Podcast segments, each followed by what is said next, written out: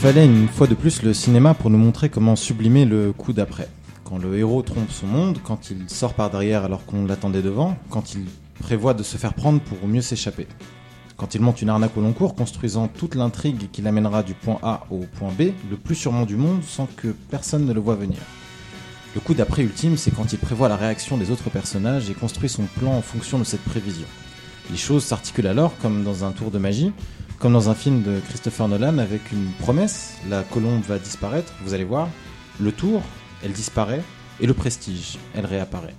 Nous aurions pu conclure en disant le cinéma encore et toujours comme allégorie de la vie. Plus près de nous, misérable acteur du réel, le coup d'après a été érigé comme une entité indissociable du travail de soignant.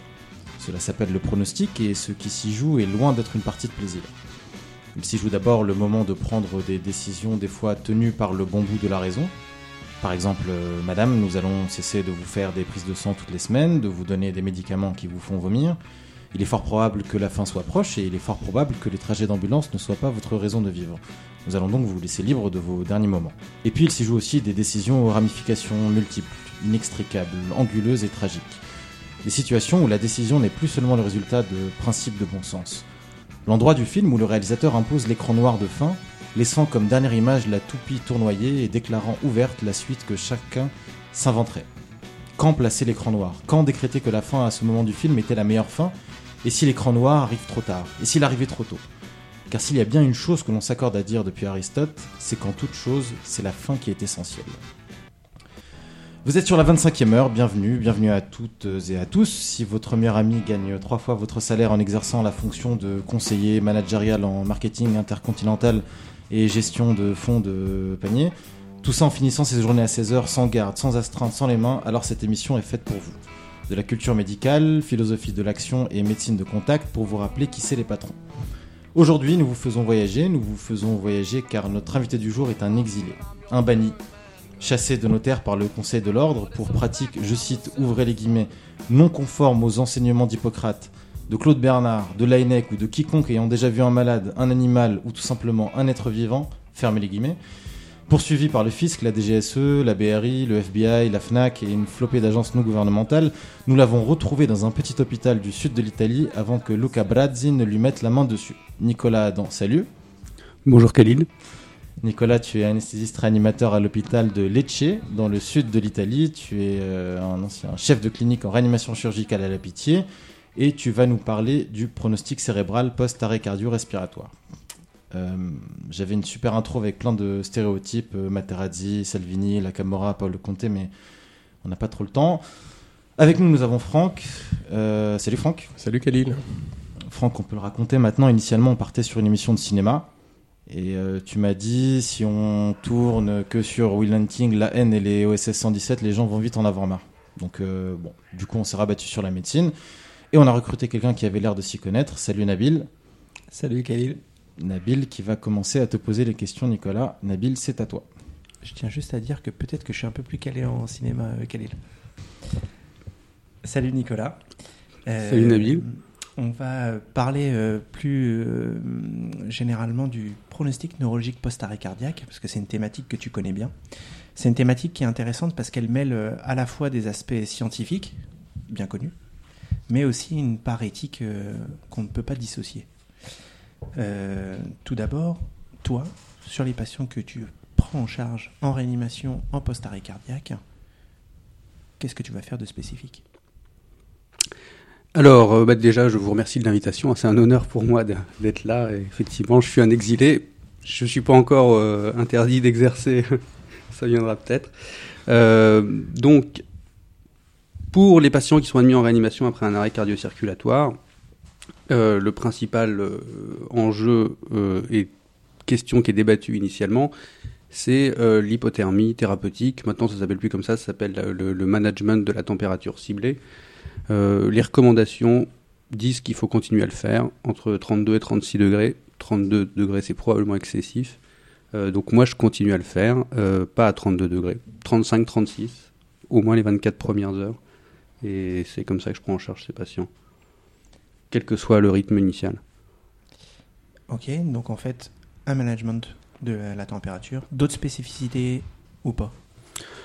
Après, bah, ça va dépendre. Par rapport à une pathologie. bah, euh, Tout va dépendre de l'étiologie de l'arrêt cardiaque. En, en, grande, euh, en étiologie principale, évidemment, c'est la maladie coronarienne. Donc, euh, je pense que ça a déjà été abordé par, euh, dans les podcasts précédents. Donc voilà, une fois que le problème aigu euh, initial est traité, après c'est de la réanimation d'organes. euh, donc évi- évidemment, il leur faudra des catécholamines, suivant le type de dysfonction, euh, telle ou telle catécholamine. Mais je crois que c'est pas, voilà, c'est de la réanimation qui est assez peu spécifique en fait. C'est un choc vasoplégique quand il y en a, parce qu'il n'y a pas toujours de défaillance circulatoire post-arrêt cardiaque. Finalement, ça, c'est la, la prise en charge initiale d'un arrêt cardiaque, parce que le pronostic neurologique, on sait que c'est ça qui va nous embêter, mais finalement, ça n'est pas vraiment notre préoccupation initiale. C'est une préoccupation qui va arriver dans les jours d'après. Tout à fait. Bah, en fait, déjà, dans la plupart des gens qui vont faire un arrêt cardiaque inopiné chez eux au travail, en allant euh, jouer au foot, la plupart vont, vont pas réussir à être réanimés. Le peu qui arrive à, à être réanimé, il y en a une grande partie qui va mourir de ce qu'on appelle le, le syndrome de choc post-arrêt cardiaque. Pardon, c'est le stress. Euh, le syndrome de choc post-arrêt cardiaque. Et dans le, disons, la, la, la moitié, euh, deux tiers qui vont rester, effectivement, on va être inquiet de savoir est-ce qu'ils vont se réveiller et si oui, dans quel état. Euh, mais effectivement, c'est pas le problème quand ils arrivent en réanimation. Finalement, à quel moment il faut qu'on commence à se poser la question? Est-ce qu'il faut qu'on commence à se poser la question dès, que la phase post-état de choc euh, est passée Est-ce qu'il faut qu'on attende encore quelques jours après? À quel moment il faut se commencer à se poser la question de est-ce qu'il faut que je continue ou pas? C'est une question qui évidemment est difficile. Je pense que dès le début, il faut se poser la question, euh, Nabil.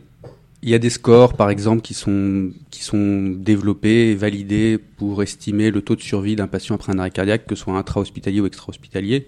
Bon, ça peut pas aider tout seul à prendre une décision, mais ça peut avoir, voilà, être informatif. Si mon patient, il arrive, il a fait une heure de, de, de low flow, euh, il arrive sous ECMO, euh, il a 95 ans, euh, un cancer multimétastatique. C'est évidemment caricatural ce que je dis, mais voilà, on peut se poser des questions dès le début. Après, il va falloir se laisser du temps. Le temps, c'est généralement au moins 48 heures après l'arrêt des sédations. Donc l'arrêt des sédations, c'est pas toujours à la euh, quand le patient a atteint euh, la température euh, cible. Ça peut être au bout de plusieurs jours, voire semaines, quand le patient fait un choc septique, quand le patient a un SDRA sévère sur une pneumopathie d'inhalation. Donc au moins 48 heures après l'arrêt des sédations et on va se laisser d'autant plus de temps que le patient a été sédaté longtemps, ou a eu un choc initialement, ou souffre d'insuffisance rénale, ou est âgé. Ça y est, il était, il était subjugué par tes paroles et en même temps, il était, Non, mais je- il était je- distrait par son, par son téléphone. Ma réponse Ouais. était un peu longue. Non, non, non, pas du tout. Non, non, non, distrait. la, la réalité, c'est que mon téléphone a commencé à vibrer, j'étais un peu perturbé. Ah, Bravo. Heureusement qu'on avait dit On est sûr que c'était hein. son téléphone Ouais. Donc tu nous, tu, tu nous le disais, ça va être une problématique des, des, des prochains jours. Euh, toujours difficile. Donc pour toi, en tout cas, un, un cut-off simple qu'on peut retenir, c'est au moins 48 heures après l'arrêt l'arrêt de la sédation. Qu'est-ce qui, à ce moment-là, faut pouvoir nous aider? C'est la clinique, des examens paracliniques. On sait qu'il y a beaucoup de choses. On sait que c'est un peu difficile euh, de faire la part des choses entre tout ce qu'on a, tous les outils qui sont à notre disposition. Si on résume un petit peu les différents outils, euh, quels sont les plus pertinents, quels sont ceux qui sont moins? Euh, Quel est ton ressenti à toi? Eh ben, faut pas oublier les choses simples. L'examen clinique, ça doit être la pierre angulaire euh, du pronostic neurologique. C'est pour ça que c'est important d'avoir des examens répétés pour, pouvoir être, euh, les comparer. L'examen neurologique dès l'admission, pour voir s'il y a un réflexe, euh, des réflexes du tronc cérébral.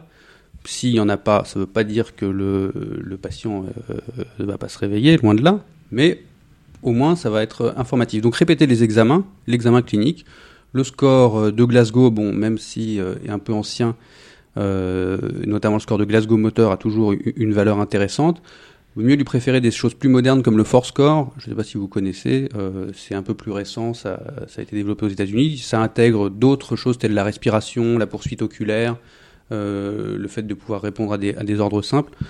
Euh, et il y a, quelques études sur la, variation du force score, par exemple, entre l'admission ou J1 après l'arrêt cardiaque et puis euh, J3, J4, J5, qui montrent que ben, quand le patient ne récupère pas, c'est-à-dire que son examen neurologique reste euh, médiocre, il y a peu de chances qu'il évolue favorablement sur le plan neurologique. Donc, L'examen, l'examen euh, clinique, ça doit être la pierre angulaire. Les réflexes du tronc cérébral notamment. Alors, si c'est une littérature qui vous intéresse, vous verrez qu'il y a beaucoup de gens qui disent bah oui, mais enfin le réflexe pupillaire, euh, toi tu le vois, moi je le vois pas. C'est effectivement très subjectif. Donc euh, il y a des outils automatiques qui se développent, euh, tels la pupillométrie, pour pouvoir, pour pouvoir avoir quelque chose de, plus fiable entre guillemets.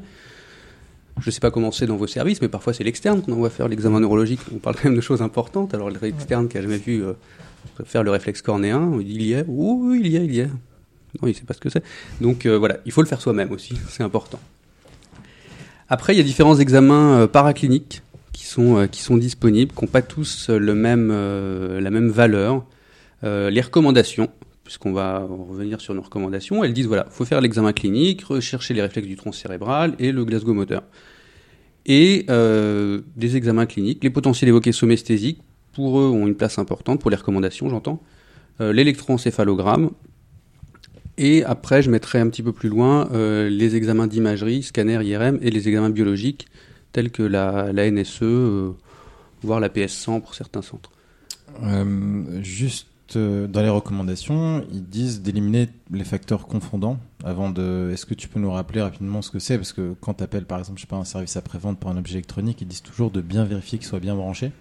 Tu vois? Alors est-ce que tu peux nous dire effectivement comment vérifier que ces fameux facteurs confondants? Mais tu as, tout à fait raison de poser la question, Khalil. Euh, c'est notamment attendre que le patient soit normotherme, parce qu'effectivement, euh, s'il est en hypothermie, toutes ces choses-là vont avoir, je dirais pas pas de valeur, elles ont une valeur différente.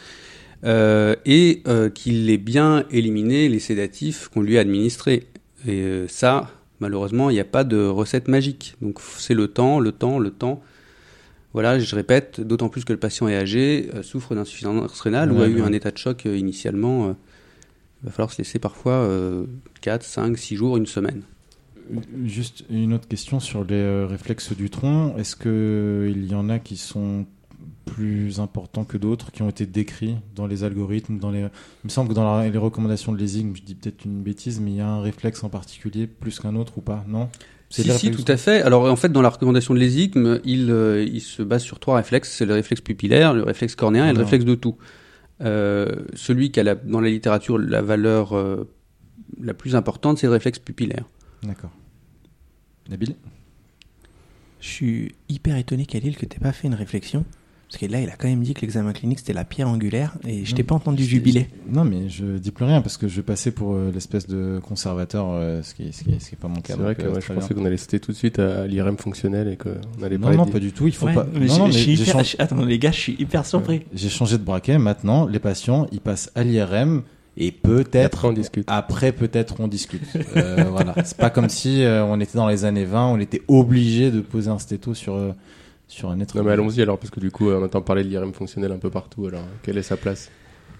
L'IRM, euh, alors fonctionnel, l'IRM qui est décrit dans l'arrêt cardiaque, c'est pas vraiment l'IRM fonctionnel. L'IRM fonctionnel, c'est encore autre chose. C'est, c'est- tout ça est très compliqué, mais l'IRM fonctionnel, ça a été exploré par exemple dans les patients qui sont comateux chroniques, c'est-à-dire oh, six mois après un accident, euh, un trauma crânien, après une hémorragie méningée, un hématome intracrânien, un arrêt cardiaque, qui sont dans le coma. Ben, on a réussi à prouver, c'est un très bel article du New England de l'équipe de Liège, que bah, il y a, les patients, même s'ils parlaient pas, on leur disait dans l'IRM, est-ce que vous- imaginez-vous en train de jouer au tennis, puis on voyait plein de petites zones qui s'allumaient. Donc le patient, visiblement, s'imaginait en train de jouer au tennis. Donc euh, bon, c'est scientifiquement c'est important, éthiquement aussi, mais euh, bon, c'est pas le, le, le, le, le sujet actuellement. L'IRM pour le pronostic aigu, on va dire euh, après arrêt cardiaque, ça va intervenir, je dirais pas dans la première semaine, parce que les, les, les données de la littérature qui existent sont pas suffisamment robustes. C'est un examen quand même qui est lourd, hein, qui demande euh, voilà, de transporter un patient instable, euh, ventilé euh, pendant euh, 40 à 50 minutes Par l'interne et l'externe. par l'interne et l'externe quand il a de la chance. Donc, c'est pas un examen qu'il faut faire en première attention. Je dirais qu'il faudrait le réserver aux patients chez qui existe un doute au bout, au minimum, au bout d'une semaine après l'arrêt cardiaque. C'est-à-dire pour les cas, les cas caricaturaux où le patient a plus de réflexe du tronc cérébral, euh, a pas de potentiel évoqué, pas de réponse N20 au potentiel évoqué somesthésique, c'est inutile de transporter jusqu'à l'IRM. Si en revanche euh, les examens vont pas tous dans le même sens, euh, c'est intéressant de, faire une IRM. Les euh, potentiels évoqués somesthésiques, comme tu le sais, ils sont pas disponibles partout.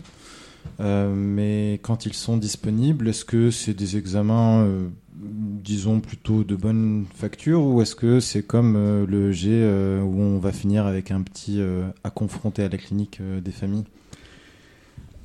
Alors, je suis content que tu poses cette question. Euh, J'ai plutôt envie de répondre à la deuxième partie de ta question parce que je, je suis pas du tout d'accord. Le EG, c'est un examen qui est, qui, est, qui est fondamental à mon avis dans cette pathologie. Euh, alors, encore faut-il avoir un bon neurophysiologiste qui te répond pas à souffrance cérébrale diffuse comme euh, des gens que je citerai pas sur la, la place de Paris. Bon, les un nom qui ressemble à un cabinet d'avocats véreux, c'est ça que tu veux dire? C'est ça exactement. Euh, On va avoir des problèmes, Ouais, Franck, vous allez avoir des gros gros problèmes là. parce que c'est notre assistance on- juridique. Non, non, bah, c'est surtout qu'on euh, on, on fait pas de, on coupe pas l'émission, quoi. Donc tout, tout est, tout t'as est enregistré, tout est diffusé, donc vous allez avoir des gros problèmes. bon, c'est pas grave. Moi, je suis exilé. Je, On peut quand même se rassurer sur le fait qu'on n'est quand même pas écouté. Donc, euh, Bon, très bien. Alors, pour revenir au potentiel évoqué somesthésique, alors effectivement, c'est quelque chose qui est pas beaucoup disponible en France, je pense, parce que quand on regarde les, les études des autres pays, ils ont l'air d'avoir ça à portée de main, jour et nuit. Euh, bon. Euh, nous, enfin, tu vois, même quand j'étais à la Pied-Salpêtrière, qui est quand même le temple de la neurologie en France, effectivement, il fallait faire euh, des pieds et des mains pour avoir cet examen. C'est un examen qui, quand on l'a, a une valeur prédictive euh, positive du, du mauvais, du mauvais devenir neurologique qui est très très forte. Le problème, c'est que c'est un examen qui est très très très très peu sensible et que finalement la majorité des patients, ils vont avoir des réponses N20 conservées et donc ça va pas faire avancer beaucoup le, le schmilblick. On parle encore comme ça dans 2018 Moyen, moyen. Mais finalement, parce que tu, tu, tu, tu parlais de cet examen en disant qu'il était finalement euh, peu sensible, Mm. qu'est-ce qu'on attend finalement de ces examens? Est-ce que ce qu'on attend pas le plus de ces examens, c'est de nous dire, ce patient-là, on est certain que son pronostic cérébral, il sera mauvais? Ou à l'inverse, en gros, l'idée enfin, principale, c'est de se dire, on va pas limiter des patients chez qui potentiellement on a une chance d'avoir une récupération fonctionnelle. C'est finalement ça notre angoisse. Donc, est-ce que c'est gênant que la sensibilité de ces examens soit mauvaise si, au contraire, leur spécificité est importante? Oui et non. Tu as, raison sur, euh, sur le, le, le principe qu'il faille euh, pas perdre de vue que ce qu'on essaie de pronostiquer, c'est le mauvais devenir neurologique, et que donc il faut un examen qui soit le plus discriminant possible. Mais le problème, entre guillemets, c'est que cet examen, dans la majorité des cas, il va servir à rien. Il va pas t'avancer. Il va te dire, bah, le patient, voilà, a des réponses N20 conservées. Bon, banco s'il en a pas, enfin banco, sauf pour le patient, mais euh, voilà, dans la majorité des cas, c'est pas très contributif et ça aide pas le, cheminement diagnostique. Et tout de même, il y a le fait qu'il faut pas perdre de vue que le, même les, potentiels évoqués somesthésiques, ils ont ils ont quelques euh, quelques faux positifs. Ça, ça arrive. Il y a eu, euh, voilà, dans la littérature, c'est décrit des patients qui n'avaient pas de réponse N20 euh, à J2 après l'arrêt des sédations, puis qui ont récupéré une réponse N20 après. Il y a un article où il y avait trois patients dans leur série qui n'était pas énorme, il devait y avoir 100 patients euh, qui n'avaient pas de réponse N20, puis finalement qui se sont réveillés. Alors après, ils ont fait relire les, les, les, les potentiels évoqués, ils ont dit, bah non, en fait, c'était artefacté, on peut pas dire. Bon. Oh je pense, non, je pense que c'est un examen extrêmement, euh, extrêmement intéressant. Si vous l'avez à disposition et que vous pouvez le faire jour et nuit, euh, voilà, sans euh, prier pour faire venir le technicien, oui, pourquoi pas. Si euh, il faut faire des pieds et des mains, vaut mieux le réserver à des cas où, qui sont extrêmement douteux, mais encore une fois, généralement, ils vont pas, ils vont pas permettre de trancher. David On a parlé de ces examens dont, dont, dont, dont que la plupart des gens connaissent ou ont pratiqué. Euh, tu nous as très très peu parlé juste de la biologie, parce qu'on on sait qu'il y a le NSE. Qu'est-ce que t'en penses toi? Alors moi, c'est un truc que je déteste, mais bon. Au moins c'est direct. Euh, non, en fait, euh, c'est le problème de des examens biologiques, à la différence des examens électrophysiologiques comme le EG, c'est-à-dire qu'on va directement analyser des valeurs. Et le problème de, des médecins, c'est que ces valeurs, il va vite falloir en trouver un cut-off. On fait un cut-off pour la tropo, pour le BNP, on fait un cut-off pour la NSE, pour la PS100, pour la GFAP, enfin il y a 50 000 protéines qui ont été analysées dans l'arrêt cardiaque. Bon, la NSE est la plus célèbre, c'est quand même très compliqué de faire tenir une décision médicale, et surtout quand on parle d'arrêt ou de limitation de soins, sur une valeur, un cut-off. Ça, au moins, c'est un truc que les recommandations ont bien, analysé. Et euh, si vous les regardez, vous verrez qu'ils vous disent vous pouvez faire de la NSE. Euh, une valeur de NSE très élevée a une, euh, une valeur pronostique péjorative. mais ils sont incapables de définir ce que c'est qu'une valeur très élevée. Est-ce que c'est 60 Est-ce que c'est 100 euh, Ils en ont pas la moindre idée. Ce qu'ils disent en revanche, c'est que qu'on le fasse à 24, 48, 72 heures après, euh, après l'arrêt des sédations ou après l'arrêt cardiaque, ça a peu d'importance finalement. Mais tout le problème est de savoir ce qu'on appelle une valeur élevée. La NSE, c'est pas la troponine, euh, c'est pas la troponine du cerveau. C'est, c'est, c'est quand même très grossier. Donc euh, voilà, c'est, pas. Moi, je ne, le- je, je ne la demande pas et je, ne, je vous déconseille de la demander. Franck Moi, j'avais une question plutôt euh, sur le versant éthique et peut-être médico-légal. Euh, un peu bateau, à quel, moment euh, il faut faire des réunions euh, d'équipe euh, Évidemment, est-ce qu'il faut en faire une par jour Est-ce qu'il faut en faire une dès qu'il y a une évolution Est-ce que et, qui doit participer à ces réunions éthiques? Est-ce que euh, ce sont des réanimateurs? Est-ce que ce sont des neurologues? Est-ce que ce sont euh, les, infirmières, les aides-soignants, la famille? Euh, Comment on organise au mieux euh, ce genre de, prise de décision? Mais c'est une très bonne question, Franck. Euh, moi, je pense, euh, idéalement, il devrait y avoir des protocoles. C'est très bien de tout protocoliser, et notamment le pronostic après arrêt cardiaque, ça devrait être protocolé en disant, ben voilà, euh, le patient, on le refroidit, on le réchauffe, on l'examine, on lui fait un EEG, et puis euh, on fait des points. Est-ce que je pense que euh, c'est- délicat de prendre des décisions avant, avant 5 à 7 jours après l'arrêt cardiaque. C'est ce que disent à peu près les recommandations. Moi, j'aurais même tendance à dire 7 jours. Euh, voilà, sauf dans les cas extrêmes où effectivement, voilà, c'est des patients qui ont beaucoup de comorbidités euh, et, qui ont beaucoup d'éléments pour dire qu'ils ont un pronostic défavorable. Sinon, dans la majorité des cas, je pense qu'il faut attendre 7 jours. Qui y participe Euh, bah, C'est comme toute réunion de limitation, il faut des intervenants extérieurs au service. Un spécialiste euh, de type neurologue, c'est plutôt une bonne chose si on peut l'avoir à disposition. Et puis si, euh, voilà, s'il a un avis pertinent sur la question, je pense qu'il ne faut pas s'en priver. Nabil, et rapproche-toi bien du micro, on n'est pas sur Radio Classique, hein, Nabil. Euh, entendu, Khalil? Euh, en tout cas, tu dis, ouais, une, une semaine pour attendre. En tout cas, c'est important de, de le dire parce que, en fait, ton message, c'est de dire qu'il faut attendre avant de prendre des décisions et donc finalement, une semaine, c'est déjà bien. Euh, on a l'impression, en tout cas, que sur la prise en charge de ces patients, il y a des chapelles. Chaque service fait un peu à sa sauce. Est-ce que toi, tu penses que chaque service doit discuter en amont de la prise en charge à adapter, à adopter pour ces patients? Rédiger un protocole local Ben oui, tout à fait. C'est ce que c'est ce que je disais. Euh, je vous ai parlé d'une enquête. euh, on en parlait avant l'émission, d'une enquête qui a été faite par la Société européenne de réanimation il y a trois ans, où ils ont interrogé euh, beaucoup de centres européens pour leur dire bah, comment vous faites chez vous? Est-ce que vous avez des protocoles, euh, des protocoles pour le, le- management de l'arrêt cardiaque? Est-ce que vous avez des protocoles pour le, le pronostic après arrêt cardiaque? Et si oui, quels examens vous faites? Et ils se sont rendus compte que finalement, il y avait un service sur 5, donc 20% des services, qui avaient un protocole euh, de pronostication après l'arrêt cardiaque faible, et qui, est- qui utilisait un protocole différent suivant que les patients aient été mis en hypothermie ou non. Parce qu'évidemment, il ne faut pas du tout appliquer le même protocole si le patient a été mis en hypothermie.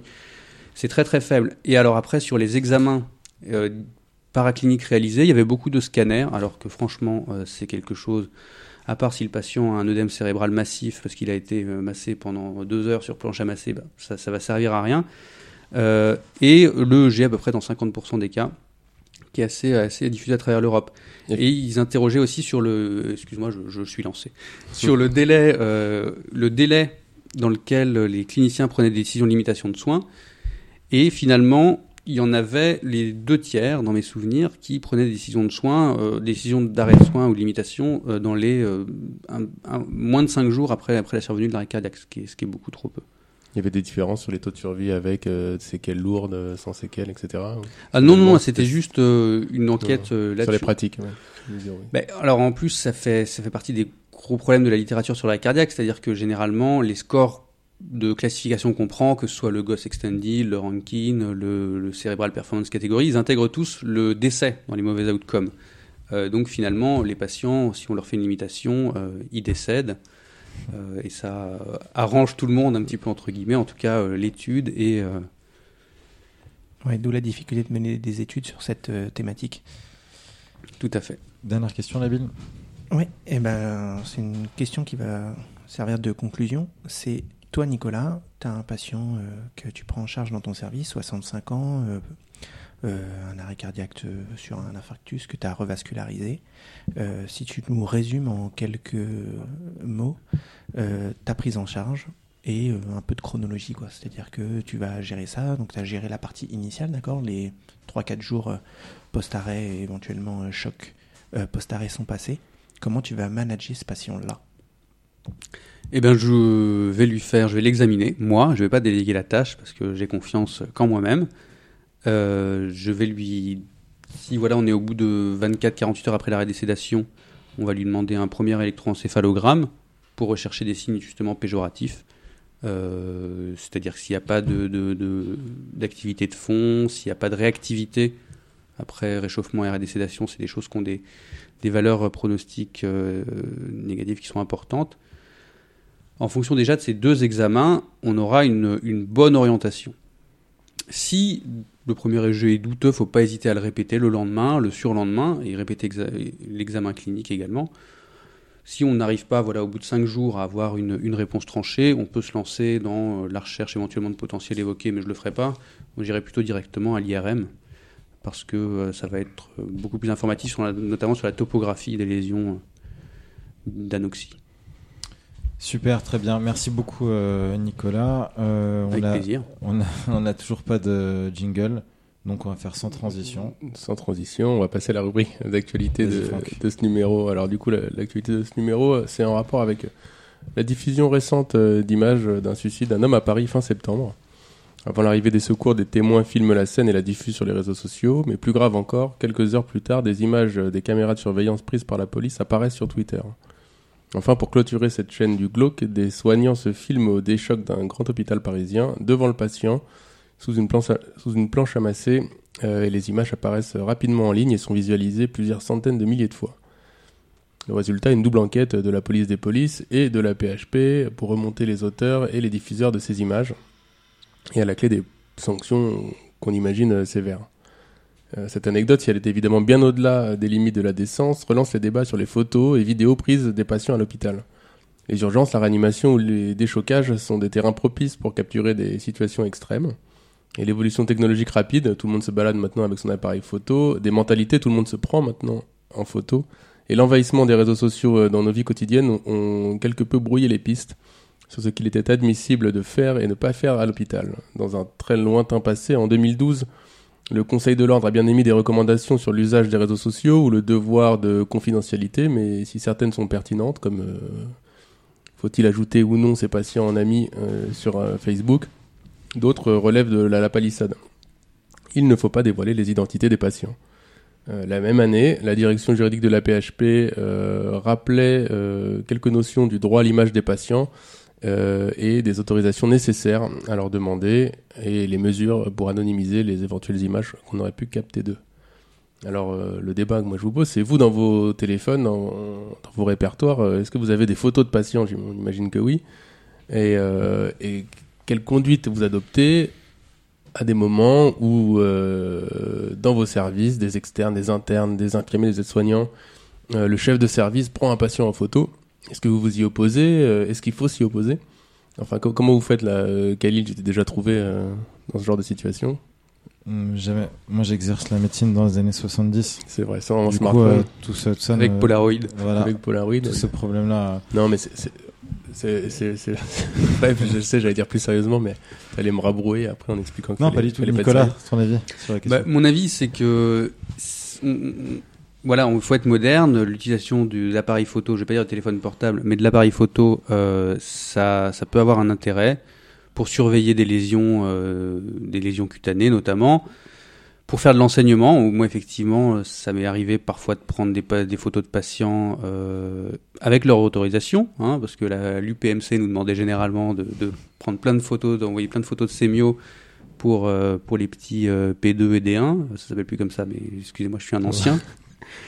Et donc, euh, voilà, il faut leur demander leur autorisation. Après, euh, voilà, ça peut avoir un intérêt pour suivre des, des lésions cutanées. Non, mais on a quand même l'impression que c'est. Un domaine médical, on va On a dire. quand même l'impression que c'est beaucoup, euh, on, on s'en sert un peu de- d'excuse, c'est-à-dire que c'est vrai qu'on prend souvent des photos de pansement euh, pour le montrer au chirurgien qui va venir, puis finalement le chirurgien vient déballe le pansement, Le- et puis le- finalement on a plutôt des, pho- des, des, des- on voit plutôt circuler des photos euh, de Godemichet aux urgences euh, que, que des vraies photos d'un intérêt médical. Alors je dis pas évidemment pour l'enseignement ça existe, hein.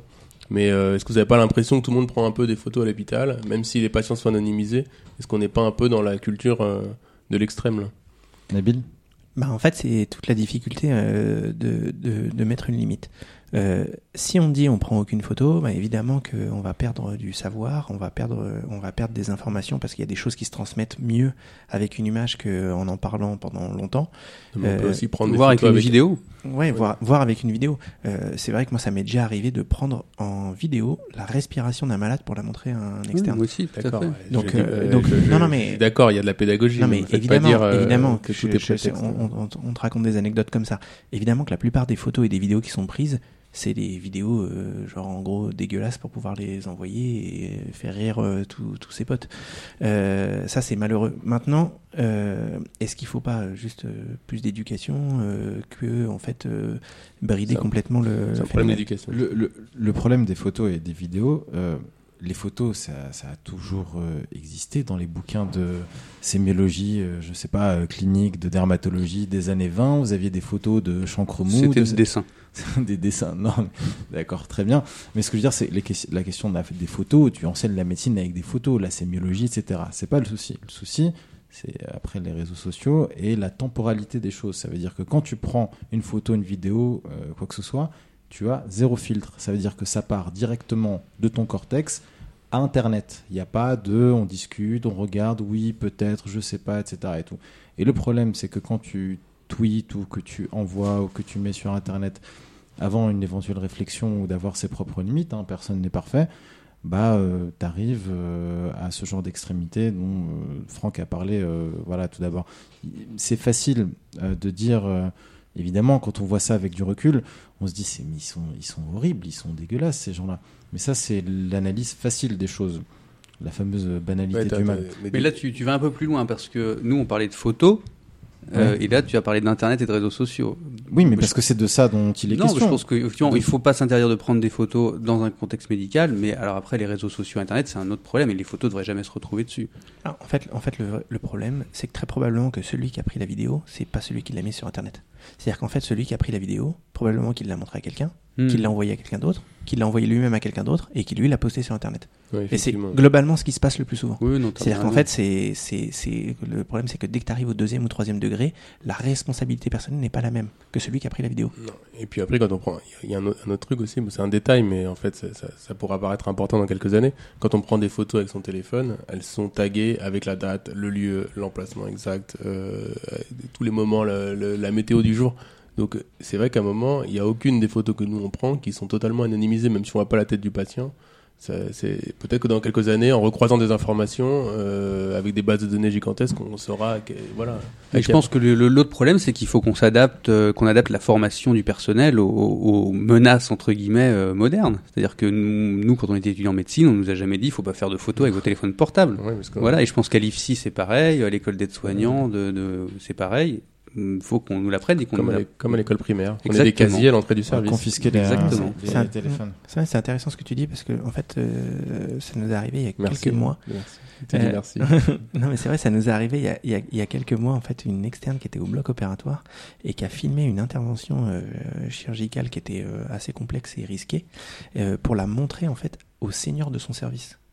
Euh, donc, en fait, ça partait d'une d'une intention euh, plutôt bonne, c'est-à-dire c'était pour pouvoir montrer, en fait, comment ça s'était passé au seigneur de son service, sauf qu'en fait, le filtret, c'est que si jamais cette photo, vidéo euh, fuite euh, par je ne sais quel moyen et que la famille venait à, à tomber sur cette vidéo, ben en fait, les conséquences, elles pouvaient être euh, graves. Il était reconnaissable, le patient Il y avait sa...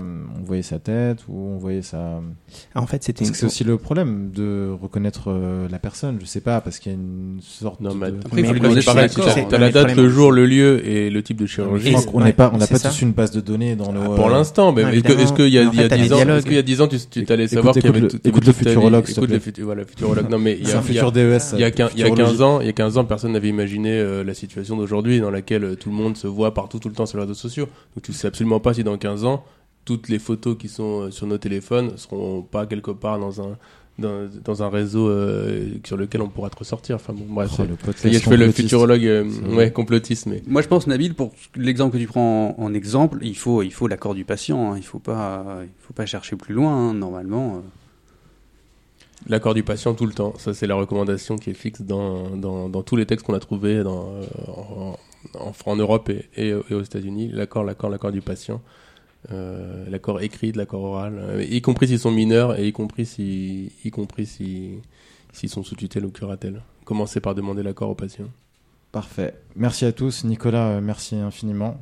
mais merci à vous. Tu as internationalisé euh, cette émission, européanisé cette émission, et c'est déjà pas mal. La prochaine, on va aux États-Unis Aux États-Unis, Ouais. carrément. directement. David, merci. Merci. Franck, à la prochaine. À bientôt. À bientôt pour un prochain épisode. Ciao.